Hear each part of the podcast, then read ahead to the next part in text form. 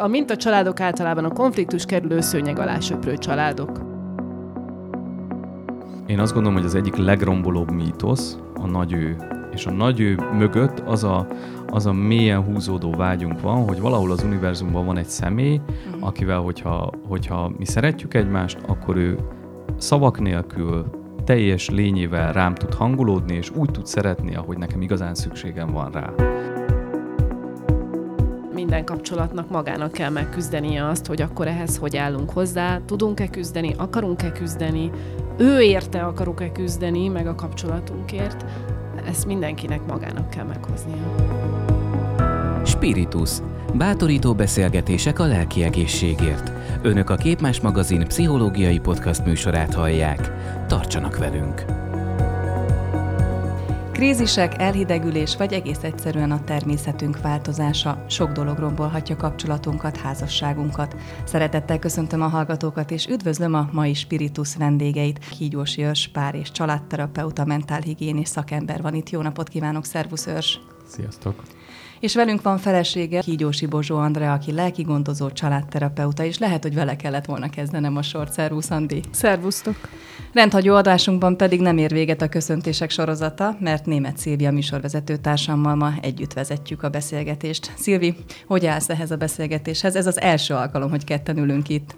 Nagyon izgatott vagyok, köszöntök én is mindenkit. Külön öröm számomra, hogy egy ilyen fontos témában jelen lehetek én is a stúdióban. Nagy kíváncsisággal várom ezt az órát. Az előzetes beszélgetésekkor többször mondtam nektek, hogy mindkettőnknek bőven van muníciója, hiszen Szilvi talán több mint tíz éve, én pedig majdnem tíz éve élek már házasságban, és akkor csapjunk is bele, mert hogy az egyik mottótok ne csak keresd, szeresd az igazit. Ugorjunk is rögtön a képzeletbeli párkapcsolatban arra a szakaszra, amikor elmúlik a varázs, a szerelem. Van ennek egyáltalán objektív ideje, Őrs? Igen, nagyon, nagyon tisztán látszik, hogy nemzetközi kutatások alapján is, hogy másfél év, két év az a maximális idő, amíg ebbe a nagyon korai hollywoodi filmek, meg a dalok által részletesen megzenésített, leírt, ez a szimbiotikus szerelemnek hívja a pár és családterapia ezt a párkapcsolati szakaszt, amiben gyakorlatilag az én határok föloldódnak, minden, minden más jelentőséggel bír, hogyha az veled történik, minden időmet veled szeretném tölteni, de hogy ebben az föloldódottságban, ebben az összemosódottságban, ebben az egymásba feledkezettségben nem lehet igazán hosszú időt eltölteni. Ugyanakkor azt tapasztaljuk, hogy azoknál a pároknál, ahol van ilyen szakasz, ami kifejezetten ilyen rózsaszínköd, ilyen nagyon szép, ilyen egymásra hangolt, erőforrás tud lenni a későbbiekben, amikor már jönnek a nehézségek.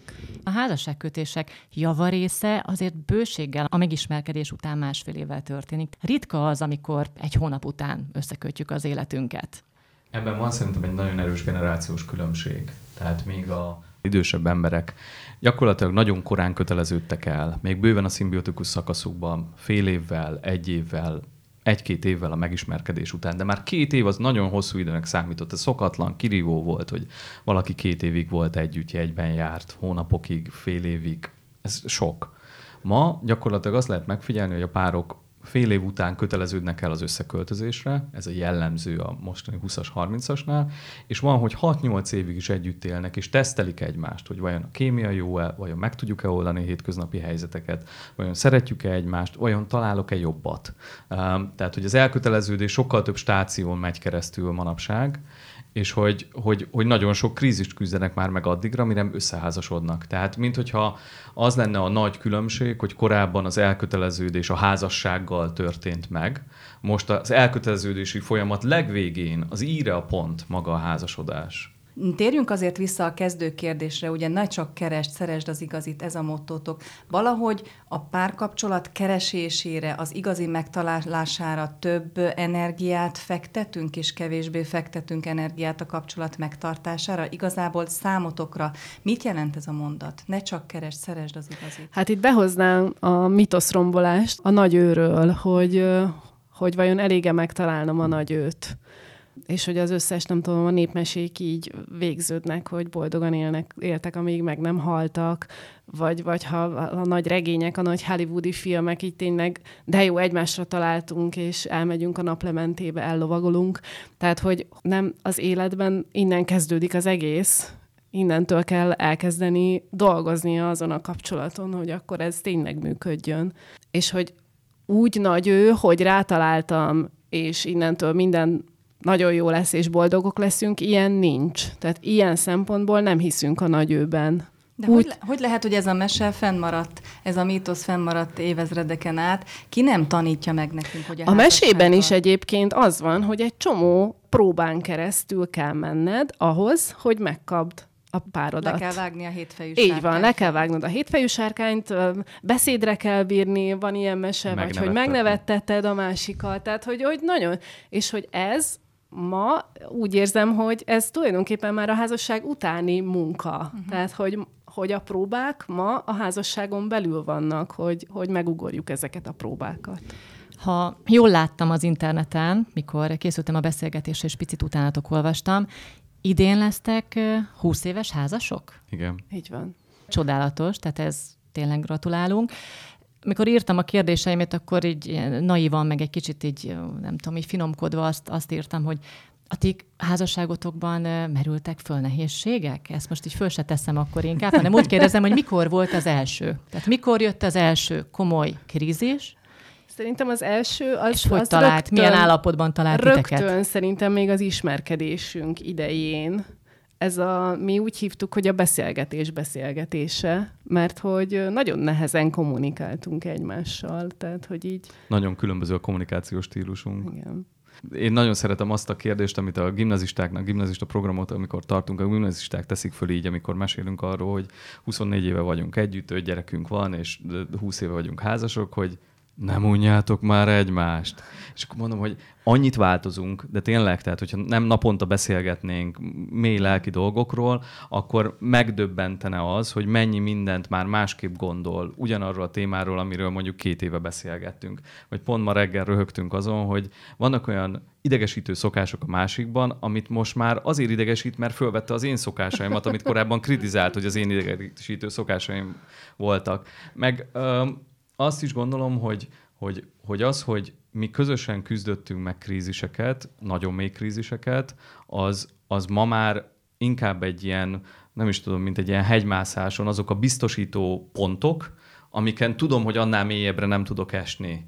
Tehát, hogy, hogy a legelső ilyen nagyon nehéz krízisünk az tényleg az volt, hogy én összegyűjtöttem a zseppénzemet, elhívtam randira egy jó, jó étterembe, és már napokkal előtte készültem, hogy milyen zseniális kérdéseket fogok föltenni, és milyen szikrázó jó kis beszélgetéseink lesznek. És akkor leültünk, rendeltünk, jó hangulat volt, valahogy úgy ment organikusan, de egy idő után leült a beszélgetés. Nagyon jó, hát akkor hozom a kérdésemet, és ilyen egyszavas válaszsal lezárta, és utána öt percig csöndbe voltunk. Én nagyon szeretek csöndbe lenni, tehát én, én vígan el vagyok így, tényleg így, és én, én egyáltalán nem éreztem ezt az egész szituációt kínosnak, amiben ő pedig így feszenget. Tehát egy ilyen másfél óra után én megkérdeztem, hogy bocs, de mit csinálunk? Tehát, hogy én mindenki mással jól tudok beszélgetni, biztos veled van a baj. Tehát, hogy én tök jó beszélgető vagyok, másokat is szívesen beszéltetek, miért csinálod ezt velem? Nem érdeklek. És akkor ez egy hatalmas kihívás volt a számodra, őrs, hogy akkor ezt a lányt ki kell bontani, hogy... meg kell fejteni. Igen, Szóra kell volt, bírni. volt ebben egy ilyen intellektuális kihívás is, de volt egy nagy elkeseredettség, hogy igazából mi nem passzolunk. Mi a francot keresnék én benne? Hogyha, hát de akkor innen hogyha... hogy léptetek tovább a második randira? És akkor ez a, ez a, ez a vicces, hogy, hogy igazából nagyon sok minden vonzó volt Andiba, és ezért volt értelme küzdeni még, de hogy az első ilyen nagyon nehéz beszélgetéseinket végül írásban csináltuk. Tehát, hogy, hogy, hogy... Ezt egyébként később is megtartottuk, hogy a őrs sokkal ilyen harsányabb, jobban lehengerlően tud beszélgetni, míg én sokkal inkább ez a megrágom, lassabb vagyok, a, tehát először át kell gondolnom, hogy mit, hogy mit mondjak, és akkor emiatt ezt sokszor használtuk utána ezt az írás dolgot, mert ott nekem is van terem, meg időm, meg, meg lehetőségem arra, hogy végig gondoljam, hogy mit akarok. Olyan viccesen nézhettünk ki 20 évesen egy kávézóba, hogy egy füzetet így írunk, csöndbe átadjuk a másiknak, ő, ő ír bele, visszaadja, tehát hogy ez kívülről szerintem egy ilyen nagyon abszurd jelenség. De, de nagyon működött, jó működött. De működött. Valószínűleg saját tapasztalatból indult el a két igen alapítvány, és lettetek mások segítői, ugye a saját kríziseiteket kellett megélni. Engem nagyon érdekel, hogy vajon, és ne érezzétek, vagy ne, ne vegyétek sértésnek a következő kérdés, hogy vajon kinek a feladatát végzitek ti el, ki, milyen hiányt pótoltok, kinek kéne ezt megtanítania nekünk, mert hogy valljuk be a világot, úgy látjuk, hogy senki nem tanítja arra, hogy ne csak kerest, hanem szeresd is azt, akit választottál. Én azt gondolom, hogy az egyik legrombolóbb mítosz a nagy ő. És a nagy ő mögött az a, az a mélyen húzódó vágyunk van, hogy valahol az univerzumban van egy személy, uh-huh. akivel, hogyha, hogyha mi szeretjük egymást, akkor ő szavak nélkül, teljes lényével rám tud hangolódni, és úgy tud szeretni, ahogy nekem igazán szükségem van rá. Ez egy nagyon mély, szerintem nagyon, nagyon fontos alapszükségletünk.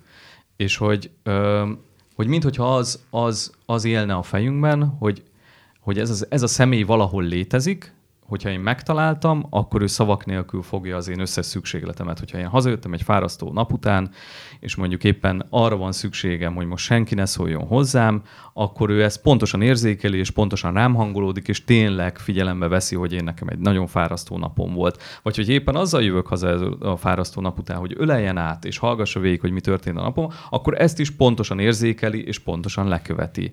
De emögött van egy nagyon, nagyon egyértelmű magyarázat, hogy miért van bennünk ez a nagyon mély zsigeri vágy erre a, erre a kiegészítettségre, erre a megszeretgetettségre, erre a szavak nélkül rám hangoltságra, hogy ezt az édesanyánk csecsemőként tudta biztosítani számunkra. Tehát az, amikor egy csecsemő sír, ugye amikor egy csecsemő kiszolgáltatott, akkor semmi más lehetősége nincs, csak hogy sírjon. És hogy akkor jön édesanyánk, és, és valahogy valami varázsütésszerűen ezek a problémáink megoldódnak. Ugye arról van egy zsigeri élményünk, hogy édesanyánk nagyon szeretett minket, ránk hangolódott, és megoldotta a problémáinkat. Az az óriási különbség, hogy felnőttként sokkal komplexebbek vagyunk. Tehát, hogy én egyszerre kérem azt, hogy most ne szólalj meg, vagy most éppen kérdezd meg, hogy hogy vagyok. Most uh, szeretges meg, tölts velem időt, vagy most hagy békén. És ezek lehet egymást kioltó szükségletek is, amikre én sem tudom megmondani, hogy mire vágyom most éppen, de neked, mivel szeretsz engem, kutya kötelességed most félretenni a saját igényeidet, és hangolódj rám. Ugye te most itt az optimista forgatókönyvet mondod, akinek ilyen nagyon empatikus, nagyon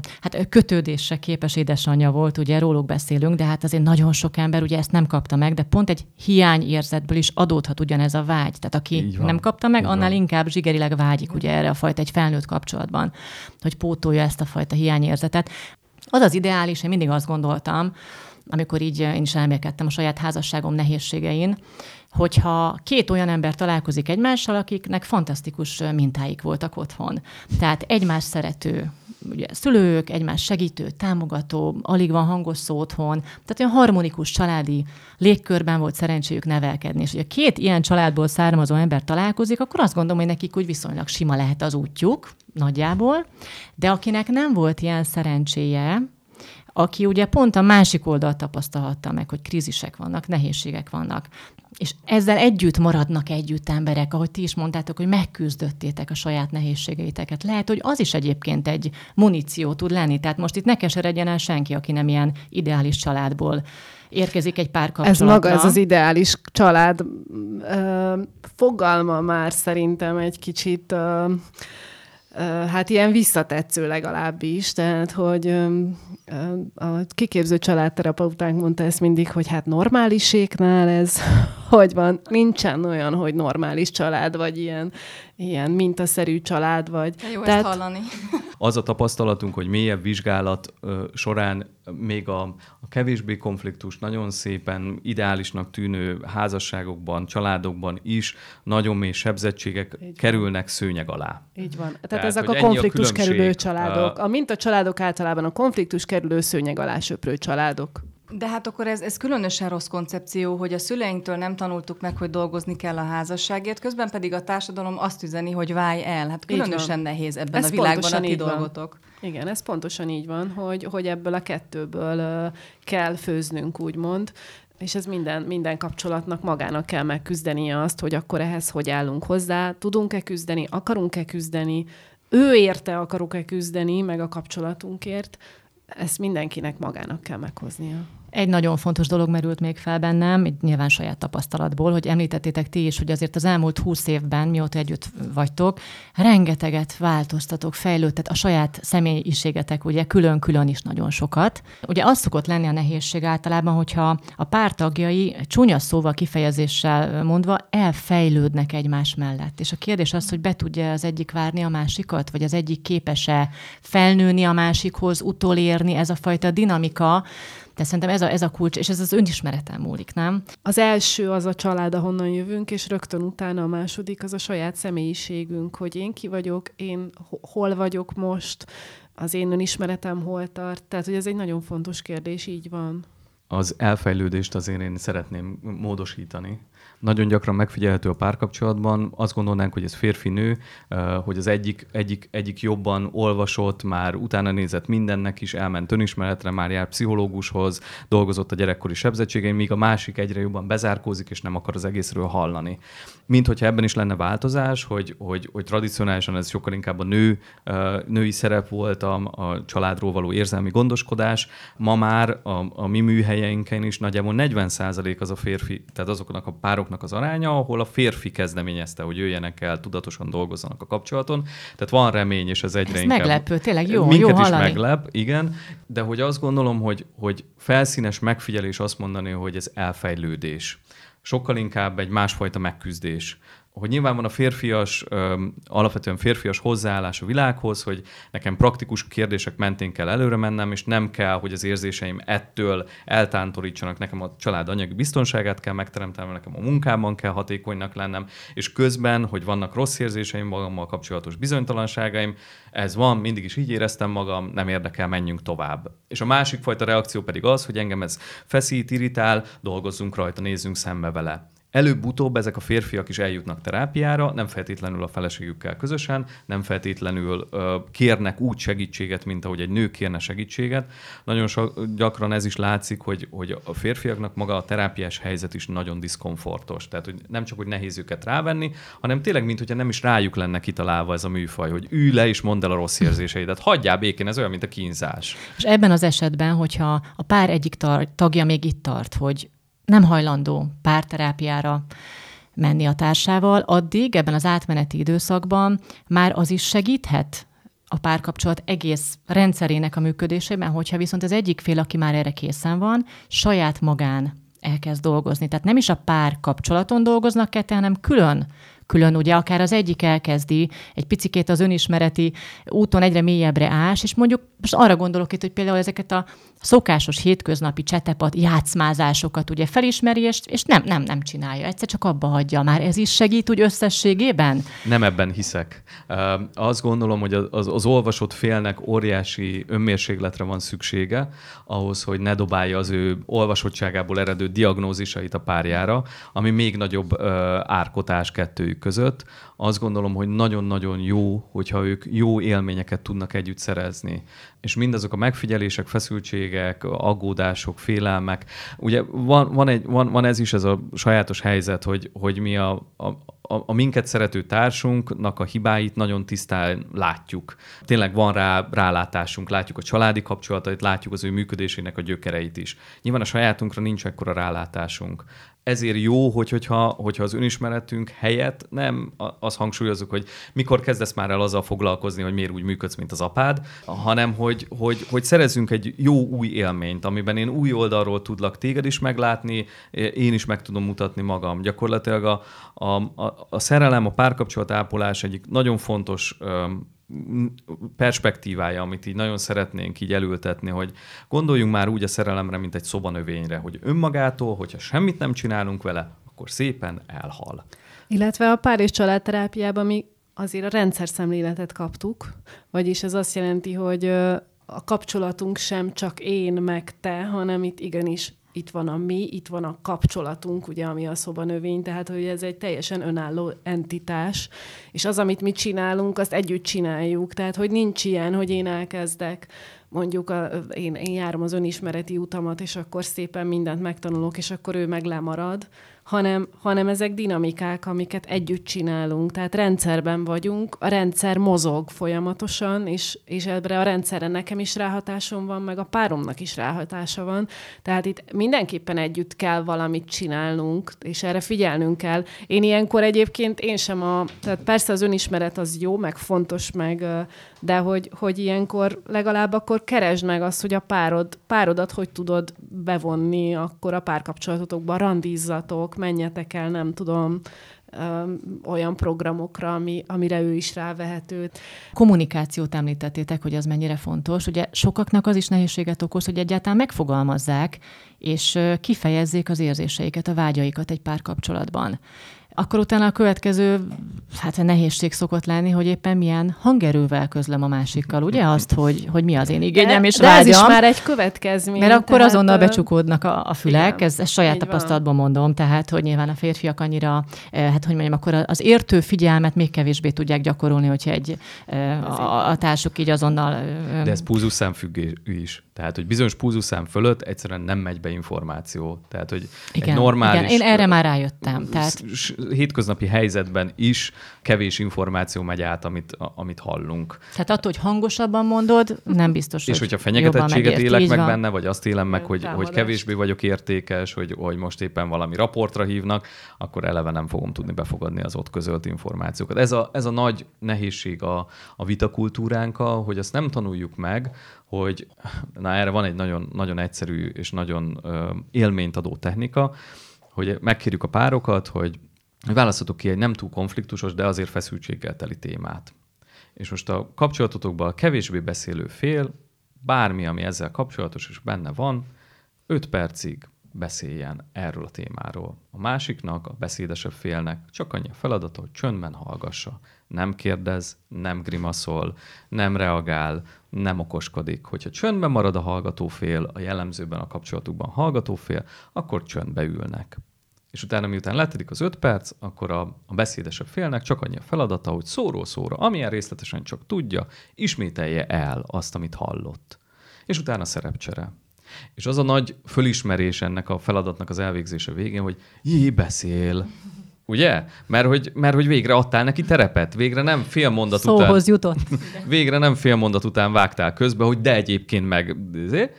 Másrészt, hogy az a fél, aki, aki nem annyira tudja verbalizálni, nem annyira tudja szavakba önteni az érzéseit, gondolatait, vágyait, stb., hogy végül is idő után rátalál, hogy ki tudja fejezni, hogy, hogy, hogy ő is megtalálja a gondolatait, és aztán az az élmény, az iszonyatosan fölemelő és gazdagító, hogy én meghallotta. Tehát az, hogy visszaismétli, ez egy ilyen zsigeri, örömteli élmény tud lenni a párokban, hogy nem csak, hogy itt ült és végigbírta a csöndben, hanem hogy hallotta, és hallom az ő száján az én gondolataimat, wow, hogy ez mennyire nem történik meg a hétköznapokban, mennyire szaladunk abban, hogy irritál, amit csinálsz, hagyd már abba, légy szíves, el akarom érni, hogy ezt az irritálást hagyd abba, és mondom neki, ismétlem, hogy most már, már 200 ezerszer elmondtam, most már miért, mi, miért, nem, miért nem sikerül még mindig?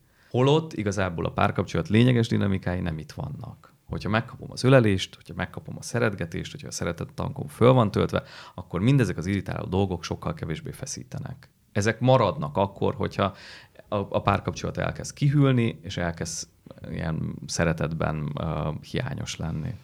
Ennél a verziónál csak egy rosszabb van, amikor az érintett fél hallja, amit a másik mond, de bekapcsol nála az a mondat valami gyerekkori traumát, és egész másképp érti, mint ahogy a, az egyik fél azt kifejezte. Andira kapcsolódva jutott eszembe, hogy talán nálatok egy veletek készült videóban láttam a következő, vagy hallottam a következő mondatot. Ne csak magadat szeresd, meg a párodat külön-külön, hanem szeresd a házasságodat is. Azóta ezen gondolkozom, hogy ez mennyire nem egy és ugyanaz szeretni a páromat és szeretni a házasságomat. És ennek mentén beszéljünk egy picit arról, hogy tulajdonképpen itt hallgatva titeket, a ti feladatotok és az egész alapítvány hiába már krízisben, vagy már régóta együtt lévő párokkal dolgozik, mégis valahogy a megelőzésről szól. Ugye? Ez abszolút így van, tehát mi pont az alapítvány munkája az nem, nem, nem a krízisben lévőknek uh-huh. szól, hanem pont azok számára, akik, akik viszonylag az elején tartanak a kapcsolatnak, vagy éppenséggel, ha már régebb óta együtt is vannak, de szeretnének így az, az alapokhoz akár visszanyúlni, és megnézni, hogy akkor mi, mi, mi is a mi dinamikánk. És ez pont az egész onnan is jött, hogy, hogy, hogy azt tapasztaltuk, hogy jó, hogy jönnek terápiára párok, meg akarnak javítani a kapcsolatukon, de hát sokan már úgy jönnek, hogy már olyan állapotban vannak, ami, ami, ami már egyszerűen menthetetlen, vagy így nagyon nehéz vele dolgozni, mert olyan állapotban van az a kapcsolat. És hogy, hogy miért párterápián találkozzanak a párok ezzel a tudással. Rengeteg tudás van már felhalmozva így a szerelem kapcsán, a kapcsolatok kapcsán, amit lehet tanulni és hogy ami tanulható, azt miért ne adjuk át. Ugye a felkonferálásban három esetet említettem, krízisek, elhidegülés, vagy egész egyszerűen a természetünk megváltozása, ezek rombolhatják a, a házasságunkat. Itt az első gyermek születése az, ha rossz is a szó, de krízisként értelmezhető? Vagy használhatjuk egyáltalán ebben a kontextusban ezt a kifejezést? A krízis az egy kifejezetten semleges szó. Uh-huh. A krízis az az, hogy a mostani működésünk már nem tartható fönn. Mindenképpen más működési sémákat kell fölvennünk, újra kell ö, rendeznünk az életünket. Ez egy élethelyzetváltozás nagyon általánosságban. Az, hogy ebből elakadás, ö, ö, érzelmi bezárkózás, viták, hevesség, elhidegülés lesz, az rajtunk múlik. De maga a, a családterápiában helyzet... úgy is mondjuk, hogy vannak úgymond normatív krízisek, ez már egyre is közismertebb ez a kifejezés, ami szükségszerűen eljön mindenkinek az életében, tehát erre úgymond lehet számítani, és ilyen a gyermek érkezése is. Illetve vannak a paranormatív krízisek, amire viszont tehát ilyen egy baleset, vagy egy munkahely elvesztés, amire meg nem lehet számítani. De a normatív krízisekben az is krízis, igen, a, és ennek tényleg nincsen pozitív vagy negatív konnotációja, hogy akkor ez most jó. Egy lehetőség a változásra, ami, ami kapcsán fejlődhetünk. Talán így lehetne legáltalánosabban fogalmazni. De azért azt látjuk, hogy a párkapcsolatok számára az egyik legnehezebb életszakaszváltás. Az egyik legelső, ahol ugye, hogyha úgy épül föl egy, egy, egy tradicionális párkapcsolat, hogy megismerkednek, együtt járnak, elköteleződnek, összeházasodnak, akkor ebben mindebben a szakaszban szimbiotikusban vannak, vagy, vagy, vagy egymásra hangoltan vannak. Sok időt töltenek együtt, kíváncsiak egymásra, nyilván próbálják a, az eredeti családjukról a leválást elindítani, sok-sok életfeladatot megküzdenek, de hirtelen a, a, az első gyerek születése egy nagyon új helyzetet hoz. És ezt nagyon egyszerűen én férfiként nyilván ezt a részét láttam a saját életemben is, hogy valahogy megszületik egy, egy gyermek, ami egy csoda, tehát hogy máig bennem van az a pillanat, hogy az első gyerekemet a szülés utáni pillanatokban itt tartom, és hogy, hogy tényleg egy jó estéből lett most egy új létező, és hogy itt van a kezembe, és szuszog, és én vagyok a felelős érte, és hogy ez egy ilyen nagyon megható pillanat. De hogy ahogy el, teltek múltak utána a napok, egyre inkább rádöbbentem az, hogy én, én valami melegséget, biztonságot, egymásra hangoltságot elveszítettem, és most a, a, a feleségem az egy anya lett, és ez az anya és az én gyermekem vannak abban a melegségben, amit én most kívülről nézek. És ugye ebben van magányosság, van elhagyatottság, nyilván ennek nagyon fontos része a szexualitás, hogy az első hat hétben én úgy vártam, hogy majd elmegyünk a nőgyógyászhoz, és akkor mondja, hogy letelt a hat hét, minden rendben, akkor elkezdődhet, és aznap este egy frenetikus házas életben lesz részünk. Hát nem ilyen az életszerű, csak én nem tudtam erről. Szóval, hogy nagyon, ezt mondom azóta nagyon így a férfi társak szívére csomózva, hogy, hogy nekünk a feladatunk visszahódítani a feleségünket. Tehát, hogy ezt a, így... A, és ráadásul versenyezni kell egy három kilós gyönyörűséggel. Szóval nincs könnyű helyzete a férfinak ekkor. Igen. És hogy, és hogy ebben az élethelyzetben nagyon érthető, hogy az anya a gyerekre hangolt, a gyerek szükségleteit, a gyerek, gyerek igényeit, az érzelmi kötődés ekkor alakul ki. A gyereket szempontjából a legfontosabb pillanatok ezek, és nagyon jó, hogyha háttérbe tudod szorítani a saját szükségleteidet, de nagyon jó az is, hogy néhány hónap türelmi idő után egyre határozottabban, egyértelműbben jelzett, hogy te is itt vagy, hogy a, a családotok biztonságos biztonsága szempontjából legtöbbet akkor tehetsz, hogyha nagyon szereted a feleségedet, mert hogy a ti kapcsolatotok biztonsága adja meg a gyereknek az érzelmi testi jólétét. Na igen, mert hogy közben azon gondolkoztam, hogy én mi mindent éreztem annak idején, és valóban megfogalmazódott bennem, hogy rendben van, hogy együtt felkészültünk arra, hogy hogyan kell elsősegélyt nyújtani, ha megtörténik a baj. A szülésen nyilván a férjem is részt vett, amennyire tudott, de hogy megszületett ez a gyerek, és gyakorlatilag én egyedül maradtam. A férjem életében pedig nem változott gyakorlatilag semmi. Fogtam én ugye föl így a helyzetet, Andi bólogas, hogy, hogy ez helytálló. És közben pedig a férfi is veszteséget él meg, bármennyire is nem gondolja a nő, ugye? Tehát, hogy a képzésben, illetve a, a szülő felkészítő csoportban ezt erősítitek, hogy, hogy mindketten veszítetek, de közben mindketten nyertek. Ez egy vigasz lehet? Nem. Sokkal inkább azzal dolgozunk, és azt szeretjük, hogy, hogy a, a mentorpárok, az előadók a saját életükből, a saját terápiás tapasztalatukból hoznak példákat.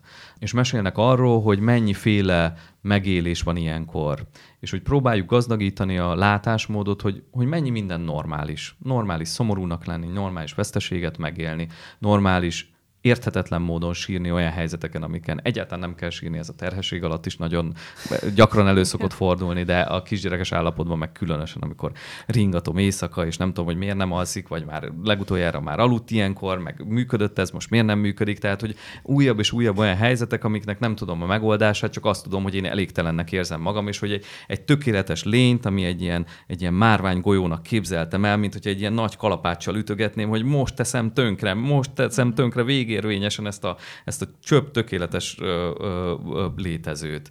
És hogy ezek, ezek az érzések teljesen normálisak, teljesen normális lehangoltnak lenni, teljesen normális örülni annak, hogy jé, mi teremtettünk egy új létezőt. És hogy... nagyon gyakori az, hogy ilyenkor a, a, a házastársak nem tudnak egyszerűen egymáshoz kapcsolódni, és hogy, hogy erről, hogy ez is úgymond normális, de hogy mégis próbáljatok minél többet megosztani magatokból hogy, hogy arról, abból is, hogy nem vagy éppen jól. Mert hogyha az egyik például elkezdene mesélni arról, mondjuk a, a kisgyerekes állapotra gondolva, hogy, hogy fú, ez nekem nagyon nehéz.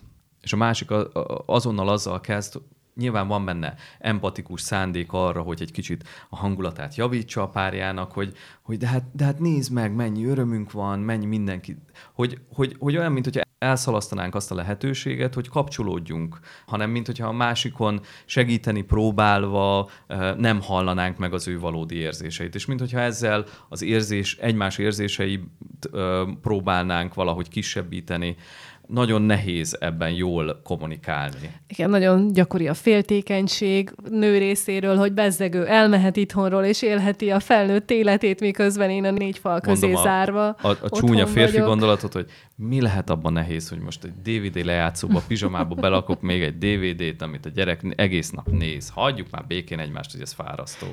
Igen, ilyenkor egy kis szerepcsere az ugye nem ártana. Meg de jó az, amikor az apukák is. Én annyira szeretem azt, mikor hallom, hogy gyessem mennek apukák, és egy hosszabb, rövidebb időre egy picikét, és hogy megtapasztalják a másik élethelyzetét, az egyébként sokszor segít, én az, azt gondolom. De egyébként meg baromi nehéz helyzetben vagyunk, mi kisgyerekes szülők, meg a még fiatalabbak, ugye, akik most ö, tényleg ilyen kis csecsemőkkel vannak otthon, mert hogy ö, mit csinál egy anyuka, egy hullafáradt anyuka abban a 10-15 perc szabad idejében, ami adatik, mikor el, el mos. Vagy, vagy elkezdi ugye pörgetni a közösségi ja, média, és mit lát? Hogy ja, 6 héttel a szülés után jó. kockás has, smink, itt van, ott van, amott van a celeb anyuka, és ugye érzi magát nagyon rosszul valaki attól, hogyha ezt azt gondolja, pláne egy első gyerekes anyuka, hogy hát ez a szörnyű, én, én nem vagyok erre képes, akkor, akkor biztos ezért elégedetlen velem a férjem, biztos velem van a baj.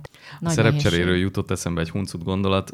Én nagyon szerettem otthon lenni, kispapa üzemmódban lenni.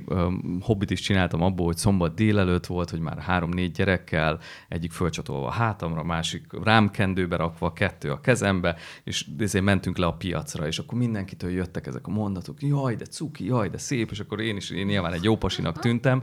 Hát ez egy gondoskodó, a gyermekeit szerető férfi, tehát apuka, az nagyon férfi az szerintem is egyébként. Ez egy olyan kvalitás, ami azért nem, nem minden férfinek a sajátja, na és szerintem húzza ki magát minden apuka, aki görnyed a gyerekek meg a bevásárló szatyor súlya alatt, még munka után, mert hogy hatalmas teljesítmény tényleg, és ennek is picit csináljunk reklámot, ne csak annak, hogy egyébként mennyire jó gyermek nélkül az élet, mert utazhatsz sokat a nagyvilágban. Ebben is azt gondolom, hogy van generációs változás. Tehát az utánunk jövő generációban sokkal több a gyerekei életébe bevonódni kívánó férfi, aki ezután tudatosan érdeklődik, tudatosan tesz az apaságáért.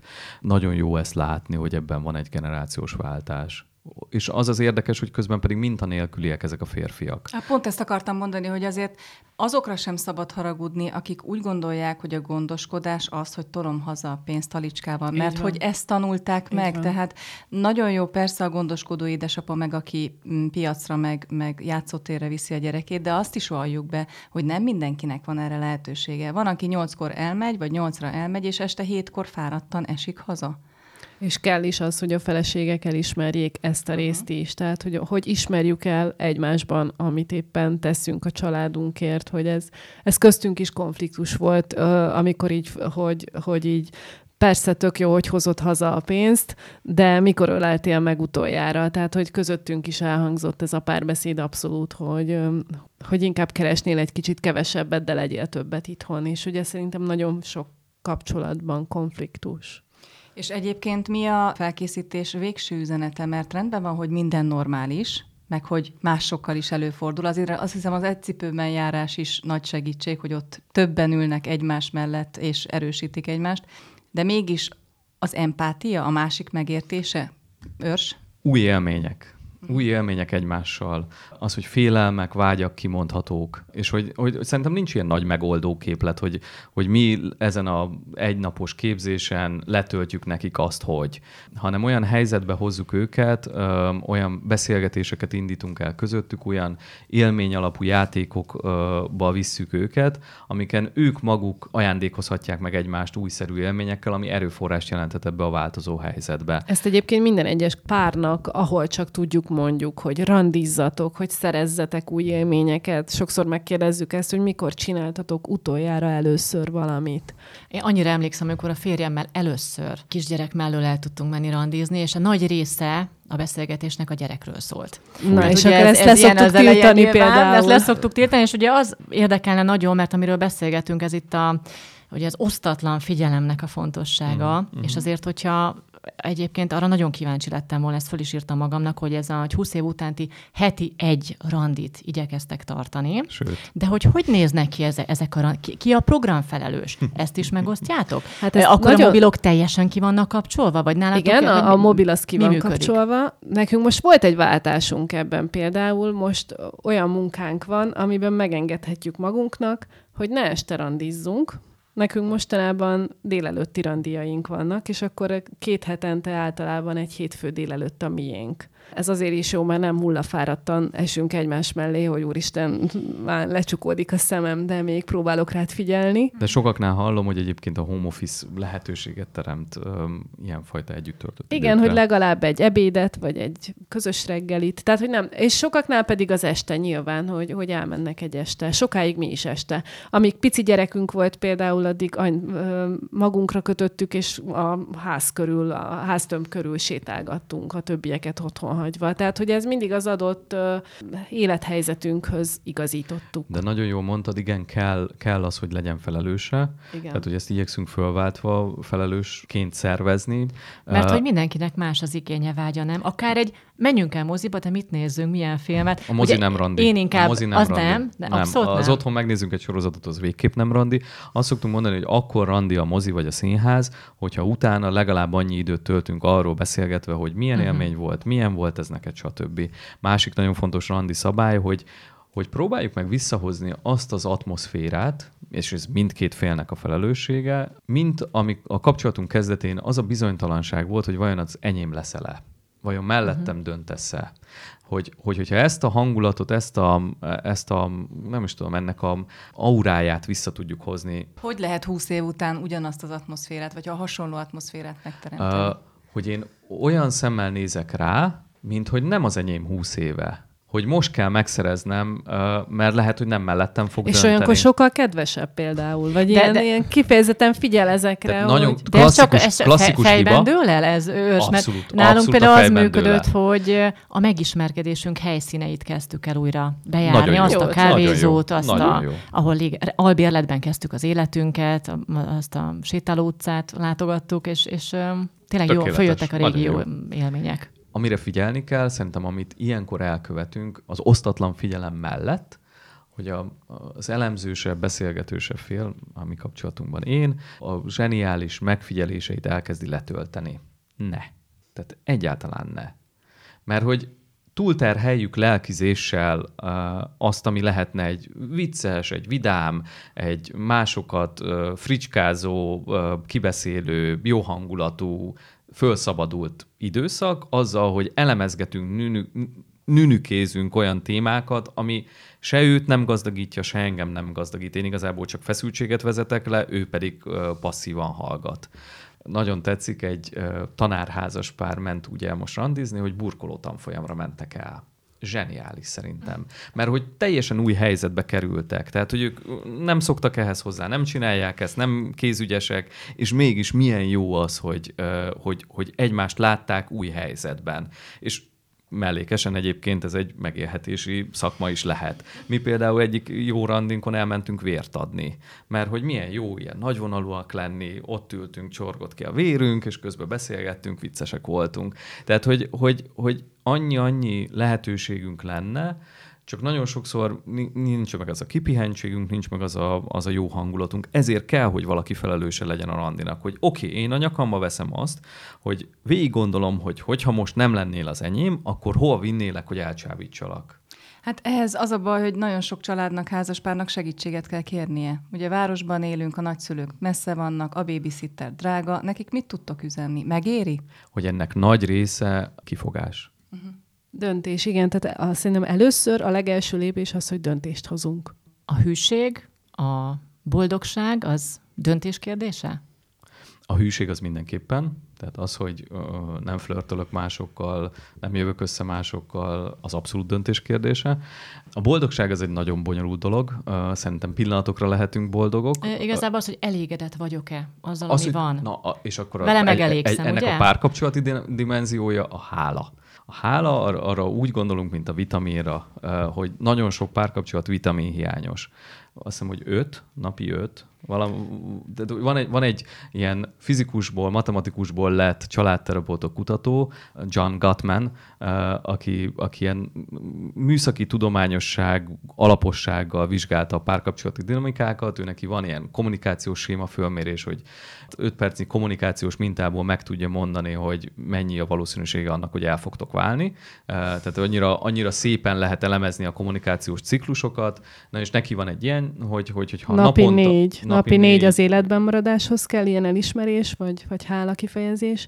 Napi nyolc az a, az a szinten tartáshoz, és 12 a gyarapodáshoz. Mert hogy mi ezt különösen szerintem a magyar néplélekben benne van ez a sopánkodás és negatív gondolkodás, hogy ezzel szemben mennyire jó lenne akár csak azt is elismerni, hogy milyen jó, hogy most ilyen meleg étel mellett ülünk. Uh, tehát uh-huh. akár a, Mert hogyha hirtelen nem hálát. találsz, lehet olyan életszakasz, amikor nem találsz a másikban olyat, vagy egyszerűen annyira milyen sebzett vagy, és olyan, olyan szintű a konfliktusotok, hogy, hogy nem tudod jó szívvel megdicsérni a másiknak, nem, nem találsz olyan tulajdonságát, amiért nap mint nap meg tudnád dicsérni. ez tudatos akkor például e, kérdése. ez, ha, ha az ételt, amit elém rakott mondjuk, azt Igen. megdicsérem, akkor azzal már Így van, ez Sokat teszek. fontos. Ez a döntés kérdése, hogy, hogy benne maradok-e a morcogásaimban, a, a, az elégedetlenségeimben, vagy meg tudok-e akár most a maximum, amit meg tudok dicsérni. Hogy azt megteszem-e. Mert igazából nagyon sokszor lenne olyan helyzet, amiben meg tudnám a páromat dicsérni, csak nem teszem. Mert akkor nem tanítom, nem nevelem. Mint hogyha bennünk lenne ez a szándék, hogyha most nekem valamit nagyon meg kell tanítanom neki, hogy ezt most már tanulja meg, ezt végre ne így csinálja, hogy azzal együtt nem fér el az, hogy én meg is dicsérem. Pedig pont fordítva működünk, hogyha kapunk elég dicséretet, hogyha elismerik, hogy az erőfeszítéseink alapvetően jók, akkor utána nagyon sok mindent lehet tőlünk kérni. Nekem egy utolsó kérdésem van ebben a beszélgetésben, ami személyes, és rátok vonatkozik nyilvánvalóan, mert hogy azon gondolkoztam a beszélgetés alatt, hogy Állandóan ezzel a témával foglalkoztok, közben neveltek öt gyermeket, és hogy lehet, hogy kijavítotok, de az az érzésem, hogy amennyire segíti az elmélet, meg az a sok tudás a ti házasságotokat, szerintem annyira rombolhatja is, hogy a gyakorlatilag az egész életetek erről szól. Mennyire érzitek ezt a hétköznapi verkliben?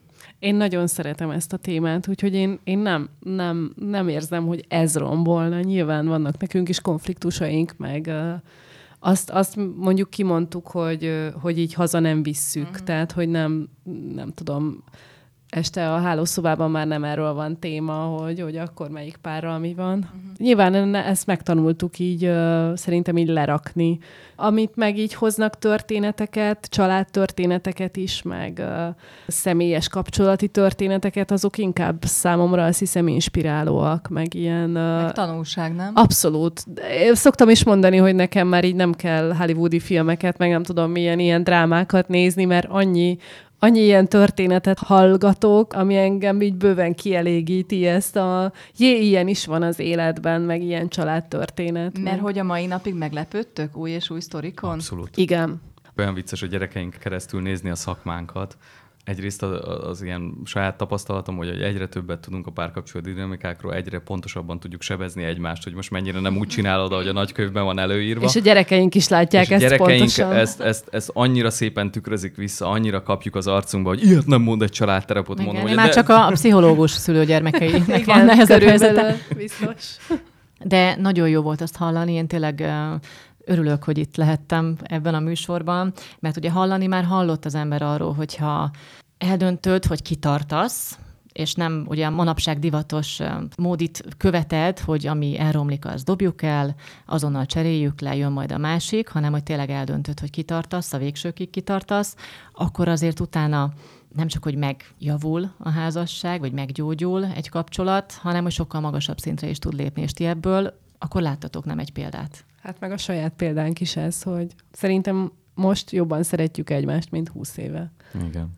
Igen, ez annyira, annyira szép, hogy, hogy én, én nekem volt egy ilyen félelmem. Szerintem minden férfi attól fél, hogy a felesége majd megváltozik. Minden nő abban reménykedik a házasság elején, hogy majd jól megváltoztatom a férjemet. és hogy, és hogy, hogy mindaz, ami, a, ami velünk történt az elmúlt húsz évben, hogy, hogy ilyen, ilyen csoda ránézni, hogy én soha nem reméltem, hogy ennyire fogom szeretni Andit, hogy, hogy ennyire, ennyire sok mindent fogok belőle részletesen látni, és annak ellenére, hogy ennyi részletet látok belőle, szeretni fogom. És hogy, hogy az, hogy mi nagyon súlyos kríziseken mentünk keresztül, az minket gazdagított. Andi Őrs, köszönjük, hogy itt voltatok, a sok útravalót, fogódzót, minden kedves hallgatónknak a megtisztelő figyelmet, Fodor Krisztinának a műsorkészítéshez nyújtott technikai segítséget. Hogyha tetszett a mai adás, akkor köszönjük, hogyha lájkolják, megosztják. Korábbi műsorainkat is megtalálják a YouTube-on és a népszerű podcast applikációkban. Bóna Juditot és német Szilviát hallották, találkozunk legközelebb is, viszont hallásra!